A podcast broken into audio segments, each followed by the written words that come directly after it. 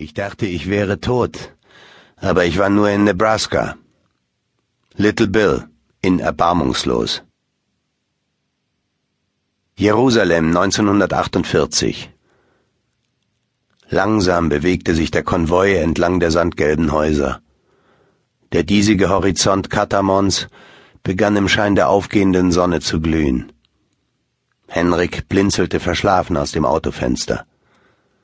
Sie waren hastig und ohne Frühstück aufgebrochen. Nun war er hungrig und schälte eine der Orangen, die er in der Lobby eingesteckt hatte.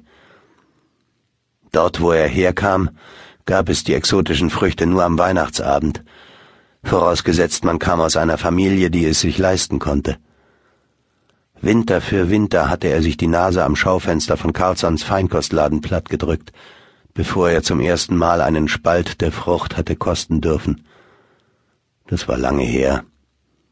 In einem anderen Leben, in einem anderen Land. Hier dagegen gab es Orangen wie Sand am Strand von Sunanö. Und in dem großen Hotel, in dem sie wohnten, wurden die Früchte sogar zu Saft gepresst und den Gästen als Getränk serviert. Hatte man so etwas Verrücktes schon erlebt? Aber andererseits, was war überhaupt normal in diesem seltsamen fremden Landstrich, der sich gerade neu zu ordnen begann. Er sah vom Beifahrersitz in den Rückspiegel. Im Fond saß Wenner Berry und sprach mit einem französischen Offizier. Auch wenn er selbst kein Wort verstand, wusste er, dass es um Politik ging. Das ging es immer. Verträge, Verhandlungen, Linien in der Wüste. Israel, Palästina, Jordanien. Die Engländer und die Vereinten Nationen. Er gab sich Mühe, alles zu begreifen, aber manchmal rauchte ihm einfach nur der Schädel. Der Wagen rumste durch ein Schlagloch. Henrik stieß sich den Kopf. Ferdinand, der Fahrer, fluchte. Am Straßenrand zogen Palmen und Kiefern vorbei. Die Kiefern mochte er. Die gab es auch dort, wo er herkam.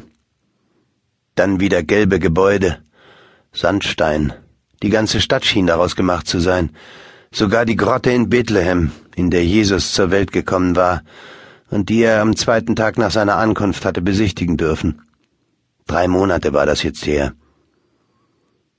Die Sonne goss ihr Licht großzügig auf die staubige Straße, auf Dächer und die Fassaden der Häuser.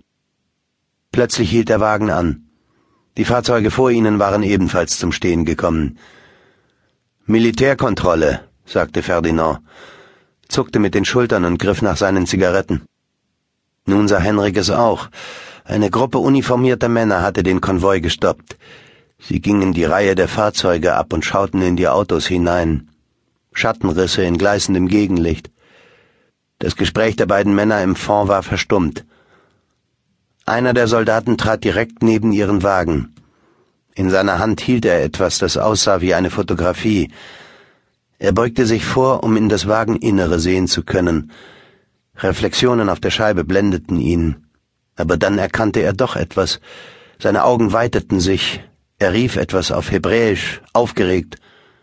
Henrik sah, wie er eine Waffe zog. Danach krachte es, ohrenbetäubend. Im Fond des Wagens explodierte etwas, dann noch einmal und noch einmal. Die letzte Explosion war ganz nah beinahe so, als wäre etwas in ihm explodiert. Er spürte einen Blitz in seinem Arm. Das Letzte, das er wahrnahm, war das Blut, das aus ihm herauslief. Alles verschwand in Dunkelheit.